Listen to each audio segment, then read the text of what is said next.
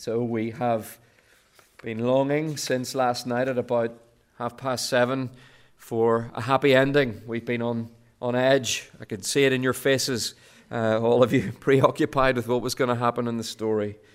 We do love a happy ending. In fact, there's something that when we see the happy ending in a, in a film or we read it in a book, there is something that transcends our experience. There is something, it seems, that is hardwired into our humanity that causes us to long for and to delight when we get a happy ending. That's certainly the case for me. I know it's the case for many.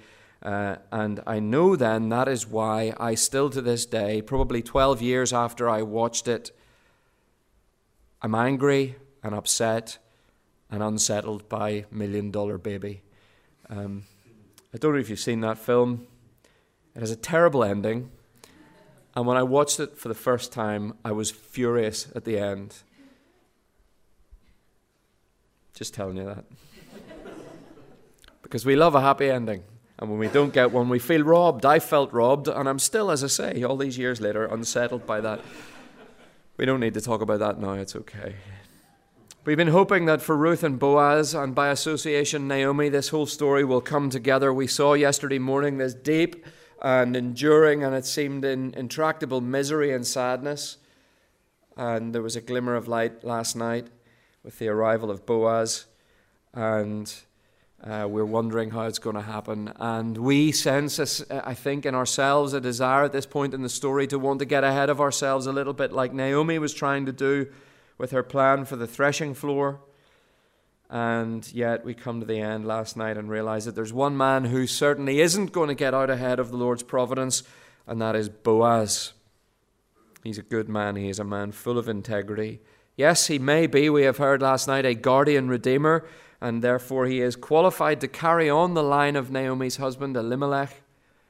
But there is someone who by law has first refusal. So, how is it going to go? And as chapter 4 unfolds, as we've just read, well, the theme at the heart of this chapter is redemption. And what we see is this happy ending. But it's important to recognize that this happy ending has significance beyond the events themselves. Indeed, it, it points to a much bigger happy ending, not just simply for uh, Boaz and Ruth, Boaz, Ruth, and Naomi, Boaz, Ruth, and Naomi, and as it reaches forward to King David at the end of the uh, family line, uh, at the end of the book. But it is pointing to the happy ending envisaged by Tolkien when he talked about everything sad coming untrue for those who are in the presence of God and who experience the joy of that for eternity. That's where we're headed this morning. So let's trace it through. Three points, you see them on page 13. Number one, we have a Redeemer for Ruth. Verse 1. We have a Redeemer for Ruth. We want this faithful young lady who has sacrificed so much to find love in life, and we want her to find it with this faithful, wonderful older man called Boaz. But like I said last night, where our hearts are in our mouths, so we come to verse 1. Meanwhile, Boaz went to the town gate, sat down there, just as the guardian redeemer that he had mentioned came along. Boaz said, Come over here, my friend, sit down. And he went and sat down. Again, a sign that this is an impressive man. Hey, come over here and sit down, and the guy immediately does it. Remember yesterday? The Lord bless you, and they all say, And the Lord bless you. His character just seems to, seems to bubble up from all over the book. Sit here, and they did so. Then he said to the guardian redeemer, Naomi, who has come back from Moab, is selling the piece of land that belonged to our relative Elimelech. I thought I should bring the matter to your attention and suggest that you buy it in the presence of these seated here and in the presence of the elders of my people. If you will redeem it, do so. But if you will not, tell me so I will know. For no one has the right to do it except you, and I'm next in line. Um, the town gate was where business was transacted and a quorum of elders, the elders of, of the town, would have been gathered. These were the officials who would ratify and legally recognize these sorts of transactions, especially in family matters like this. And Boaz starts with Naomi's land. Now, we haven't heard anything about this land up to this point in the story. Naomi, Elimelech actually, would have received this portion of land when the people returned from uh, Egypt but that land would have been forfeited when they left to go to Moab. But there was this uh, interesting provision in the law that stated that a guardian redeemer could buy the land back Uh, so it was forfeited. It went to someone else when they went to Moab. But they come back, and the law states that he can buy that land back and that the new owner couldn't refuse. Now, what's Boaz doing? He's making this deal very attractive, and we're reading and we're thinking, what on earth are you doing, Boaz? And then it happens. Verse 4, end of verse 4 I will redeem it. Boaz. We're hanging on for a happy ending, Boaz. But, verse 5, he knows what he's doing. Okay, you will redeem it, but just so you know, on the day that you buy the land from Naomi, you also acquire Ruth, the Moabite, the dead man's widow, in order to maintain the name of the dead with the property. Ruth, she's a Moabite. Just remember that she's a Moabite. And you will take her and you will agree by law to maintain the name of the dead with the property. You will give, that means you will give this lady a son. And just so you know, this son will keep the land. That's the way that it works. These are the stipulations of the Levirate law. And what it meant is the cost to redeem would be his, but the land never would and so there's never going to be a return. In reality, Ruth would be a financial and a relational burden. Yes, I'll redeem the land. Oh, hang on, there are other stipulations, and I'm never actually going to benefit. So Boaz is actually cleverer than we think. Verse 6 Aha, then I cannot redeem it. Because I might endanger my own estate. You redeem it yourself. I cannot do it. It's a masterstroke. Boaz knew what he was doing all along, and off comes the sandal. Uh, well done, guys. Uh, if you're into that kind of no, taking off the sandal, it was a, a, I, it was a symbol. It was a way of saying, uh, "I will walk in your shoes in this matter." It was an early form of signing the paperwork, giving your word to something, officially ratifying something. We should reintroduce it. I think it would be hilarious. You go into the bank. Maybe that's just me. And Boaz makes it official. Verse 9 Boaz announced to the elders and all the people the rubber stamp Today you are all my witnesses that I have bought from Naomi all the property of Elimelech, Kilion, and Mahlon. And I have also acquired Ruth the Moabite, Mahlon's widow, as my wife, in order to maintain the name of the dead with his property, so that his name will not disappear from among his family or from his hometown. Today you are my witnesses. And then all those who have gathered agree, and there's this prayer for blessing. Verse 11 May Ruth, again, it's literally the woman, or, or technically the wife. Uh, may the wife, that is the one who has now been completely grafted in to uh, the people of Israel, um, just as she professed this courageous uh, commitment to the God of the covenant back in chapter 1, just as she demonstrated that commitment in chapter 2 by going and getting a job to provide for and to protect uh, Naomi, her mother in law. And so now it is fully ratified. She is a full Israelite with all of the rights of Israel by marriage. And they say, May she be like Rachel and Leah. That is, may she be as fertile and instrumental in the life of the nation as these ladies who mothered the 12 tribes of Israel. Verse 12 May your family be like that of Perez, that is, may they be as prominent in the history of Israel as Perez, as with Tamar, born to a foreigner, whom the Lord used to perpetuate a family on the verge of extinction. Remember, that's where they were. It was Naomi and two outsiders. They're on the way back. One of the outsiders remains an outsider. One of the outsiders weds herself to Naomi. The family looks like it's all about to be uh, blown out completely. And yet, here we are now at the end of chapter 4, or verse 12 of chapter 4, in this wonderful celebratory tone. The family is not going to be wiped out. And so, Boaz, he has continued to demonstrate his integrity in the way that he has behaved. He has done right by the law, and he's also showing his kindness as well. He has gone beyond the levirate requirements. Uh, the levirate requirement was that he would, he would marry Naomi. He had no responsibility to Ruth, and yet he has taken that responsibility to himself. He has gone beyond the requirements in order to serve at great cost to himself to redeem this archetypal outsider to the people of God. She was disqualified in terms of her race, her gender, her ethnicity, uh, her status. Utterly hopeless, and yet Boaz is Ruth's redeemer. Let's just pause for a second. Did you notice, as we've looked back across the last two days, did you notice how much luck there was in the story? Chapter 1, verse 22 Naomi and Ruth return to Bethlehem just as the barley harvest is beginning. That's a stroke of luck. They were hungry, they needed food, and it's just coming in. Chapter 2, verse 3 Ruth went to glean leftover grain. As it turned out, we were told, she found herself in the field of a man called Boaz. That was lucky. Because he's generous and a righteous man. But, luck, as luck would have it, he happens to be from the line of Elimelech as well which by sheer coincidence meant that he was a guardian redeemer. And then 4 verse 1 Boaz goes to the gate and he sits down as luck would have it, just as the guardian redeemer that he needs to meet is coming along. This family should have bought a lottery ticket. They are incredibly lucky. They're not lucky at all, are they? the author is showing us that every step of the way from Bethlehem to Moab, back to Bethlehem, to the threshing floor, and back to the marriage bed, God is at work.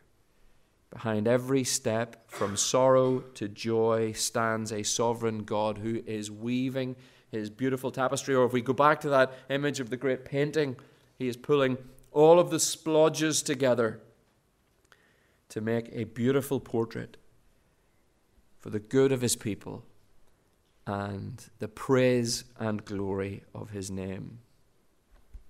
Said it a number of times this weekend, whatever your situation this morning, our great triune God is at work.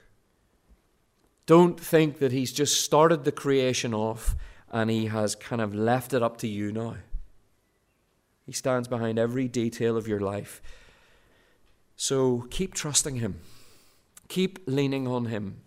Go to Him, be prayerful, be humble, be thankful, and receive the path that He has asked you to walk, no matter how twisty it might be, no matter how forceful the winds on that path might be. Keep clinging to Him. He is working His purposes out for your good and His glory. So Boaz is a redeemer for Ruth. And we're told, verse 13, they have a son.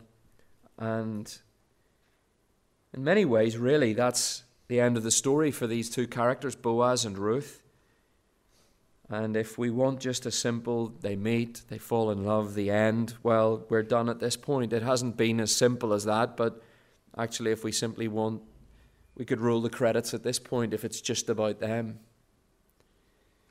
But we know that there are more layers to the story than that. And so, secondly, we see that we have a redeemer for Naomi. Naomi returns to the center stage in the story at this point. The baby's born to Ruth.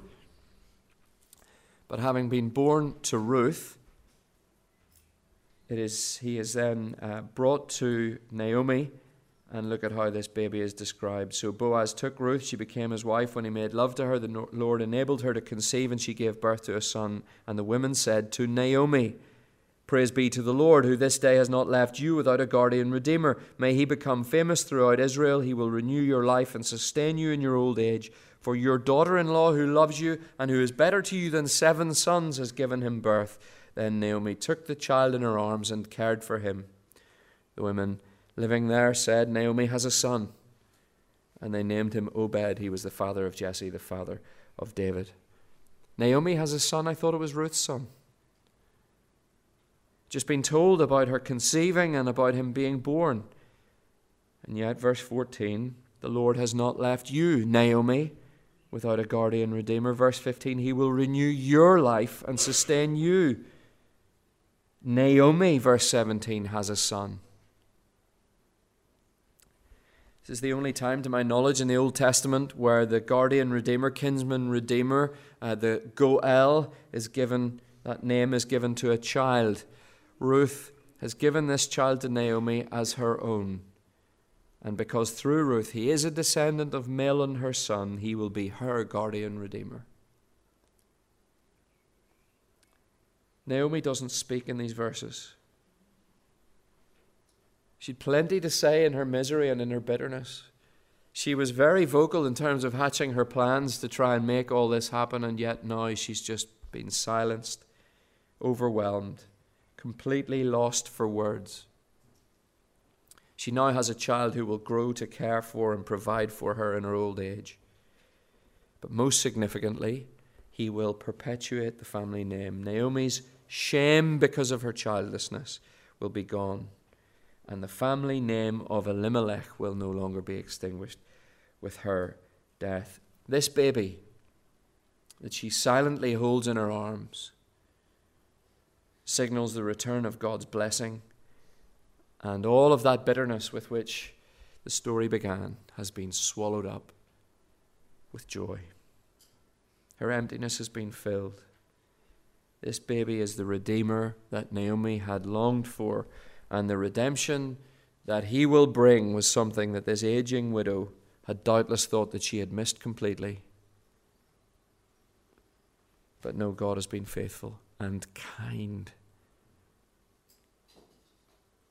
What God has done is completely turned her life around.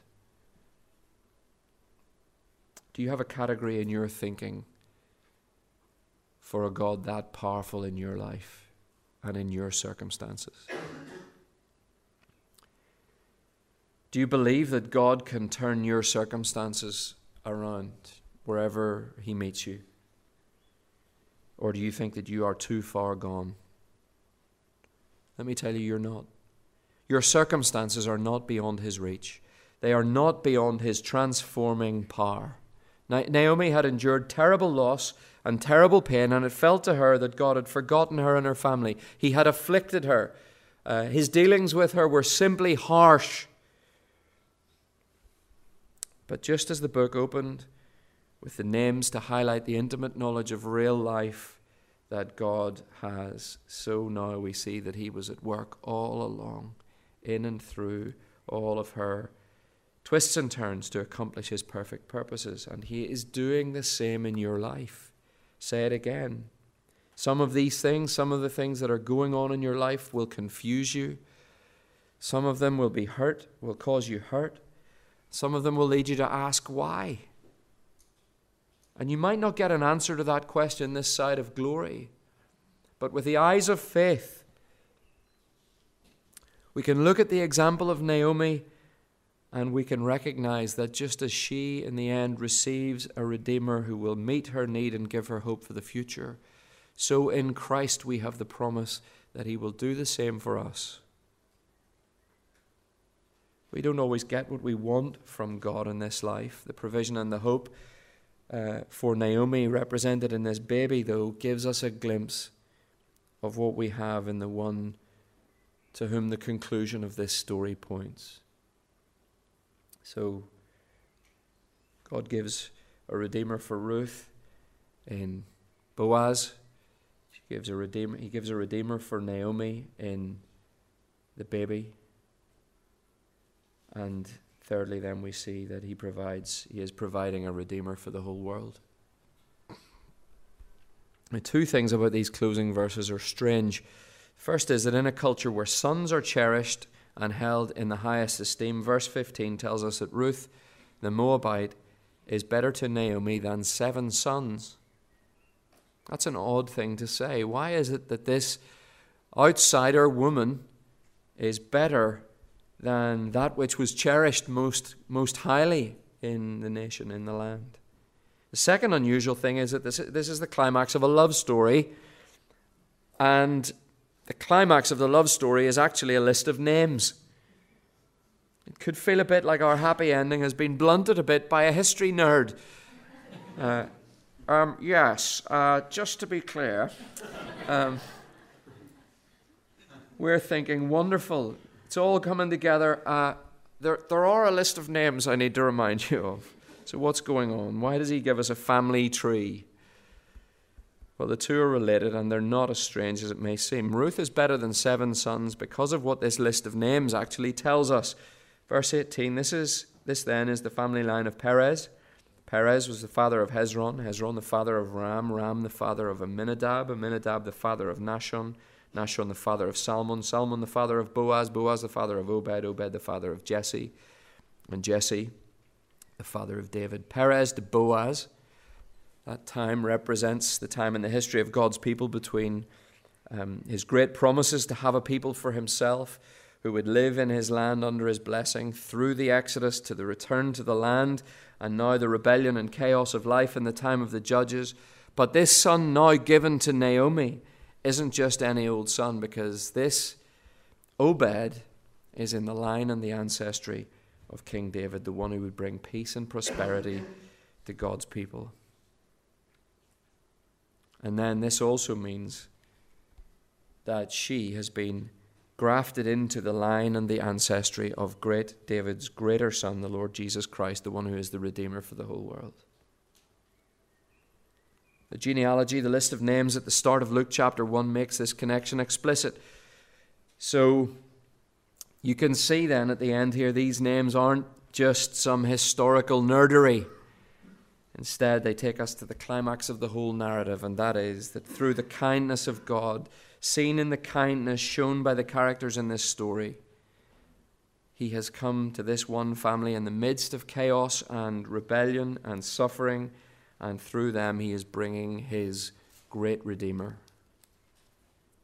The book opens by rooting us in the days when the judges ruled and there was no king in the land. That's what we're told.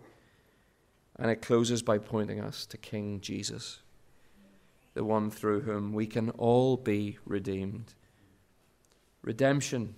Redemption is being purchased out of slavery to go free, being bought out of bondage in order to be liberated. Now, freedom is surely one of the cardinal virtues of our cultural moment. And to be free is considered to be such, it is so important. It is to be able to be whoever you want to be and to do whatever you want to do. But the reality is that whatever we set our hearts on ends up controlling us. If we want to have a particular lifestyle, all of our time and our effort is invested in having the stuff and living that life. Getting that thing is what we invest ourselves in, and it's all consuming and it is controlling us. And we're fools if we think it isn't controlling us. And if we're prepared to be honest with ourselves, if we're prepared to be honest about the way that our desires control us, and when those desires aren't for God, how destructive they are, we'll be forced to admit that we're not actually as free as we might want to be. Our culture isn't as free as it, as it purports. We are slaves. Slave, slavery is the only alternative to freedom. And the only thing a slave can hope for isn't that they're able to get themselves out because that's the whole point. When you're enslaved, you can't do that. The only thing a slave can hope for is that someone will come and set them free. Slaves need a redeemer.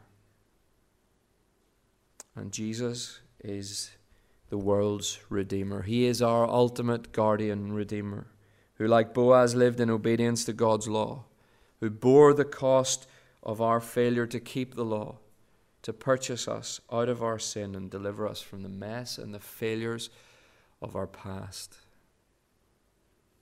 So we're not just redeemed from poverty and sadness and racial outsiderness like Ruth, but we're redeemed from the spiritual bankruptcy and death in which our sin holds us captive. We're not just redeemed from shame and bitterness and the hopelessness of losing your family line like Naomi but from the shame of sin and the stains of every bad thing we have ever done, and indeed every bad thing we ever will do. We're not just redeemed for a better life now, like Ruth and Naomi. We in Christ are redeemed for eternity. Eternity with the God in whose presence there is the fullness of joy. And Ruth shows us, in closing, that this redemption is for everyone. If the archetypal outsider to the people of God, she's poor, she's racially disqualified, she's a woman in that culture that was problematic. If she was used by God as a forebear for the great Redeemer, the Lord Jesus, how can any ethnicity or background be disqualified on those terms? Ruth gives us a big vision for the people whom the Lord will redeem. Take heart in your work in Oxford as a church. All of those people that live around the church, all of those people in East Oxford that you're connected to. Nothing about their background disqualifies them from coming to know this Redeemer. And for those of us who belong to Jesus Christ, I said this last night, if you've come and you feel that you're stuck in your sin, remember that you have a Redeemer. And re- remember that through the cross, the redemption that He brings has delivered the decisive blow against that sin and that through His Holy Spirit, He enables you to stand against it, to walk away from it. You are no longer bound to sin. You can say no, you can resist. You don't have to sin. You're free. So don't be drawn back into the prison cell of sin. It feels like, in my experience, so often it feels like I've uh, I know all of this theology about redemption. I know Christ as the Redeemer. It's as if I was in my prison cell. I was enslaved to sin. And He didn't just come and unlock the door and go, You can go yourself now. It's like He blew the, one of the walls off completely. And He said, You're free to go. And I go and I enjoy it. But there's something that I feel just keeps drawing me back. And I choose to go back into the cell. I choose to go back to like a dog returning to its vomit like I, I, I, I feel like that's my identity. It's not. You've been redeemed. Uh, Russell Moore is, I'll finish with this. Uh, Russell Moore is an American uh, theologian. He, he's written a great book called Adopted for Life. Uh, he and his wife adopted two little Russian boys from an orphanage in Russia. And uh, it's a fantastic story. The book is wonderfully encouraging and uh, theologically rich about the theology of adoption, but one of the things that he says is at one point when they finally went back to this awful, stinking orphanage uh, to, to pick up their sons, they, um, they went in, they picked them up, they brought them out, and uh, as they left the orphanage, they put them in the back seat of the car and they were driving off to go to the airport. And uh, as they drove away from this orphanage, the two boys started to scream and to reach back to the orphanage this horrendously filthy, stinking, disgusting place. A place where they were enslaved, really, a place where they had no hope except that someone would come from the outside and bring them out. And Russell Moore said it was terrifying for him, and he said they did that because that was what was real, that was home, and that was familiar. And they were terrified to leave. And I think for many of us, we choose that. Our sin has been so uh, we're so deeply, it's so deeply ingrained in who we are that we, uh, we, we can't see what our redemption has won for us, the freedom and the liberty. Uh, it has taken us away from that which is stinking and filthy and, and destructive. And we, we go back because it's familiar, it's home. It's not. If you're in Christ, you're free. That is what He has done for us, and you can enjoy the liberty that He brings because, because when the Son sets you free, you are free indeed. It's not simple or easy, but it's real. And in Christ, there is a really happy ending. Let's pray. Our Father, we do really praise you with great joy for all that you've done for us in Christ. And thank you for how the story of Ruth points us to the, that reality. And we pray that we might sing now with real celebration and that we might go from here this weekend with a real uh, freshness of joy in our hearts for all that you've done for us in Him. We pray this in Jesus' name. Amen.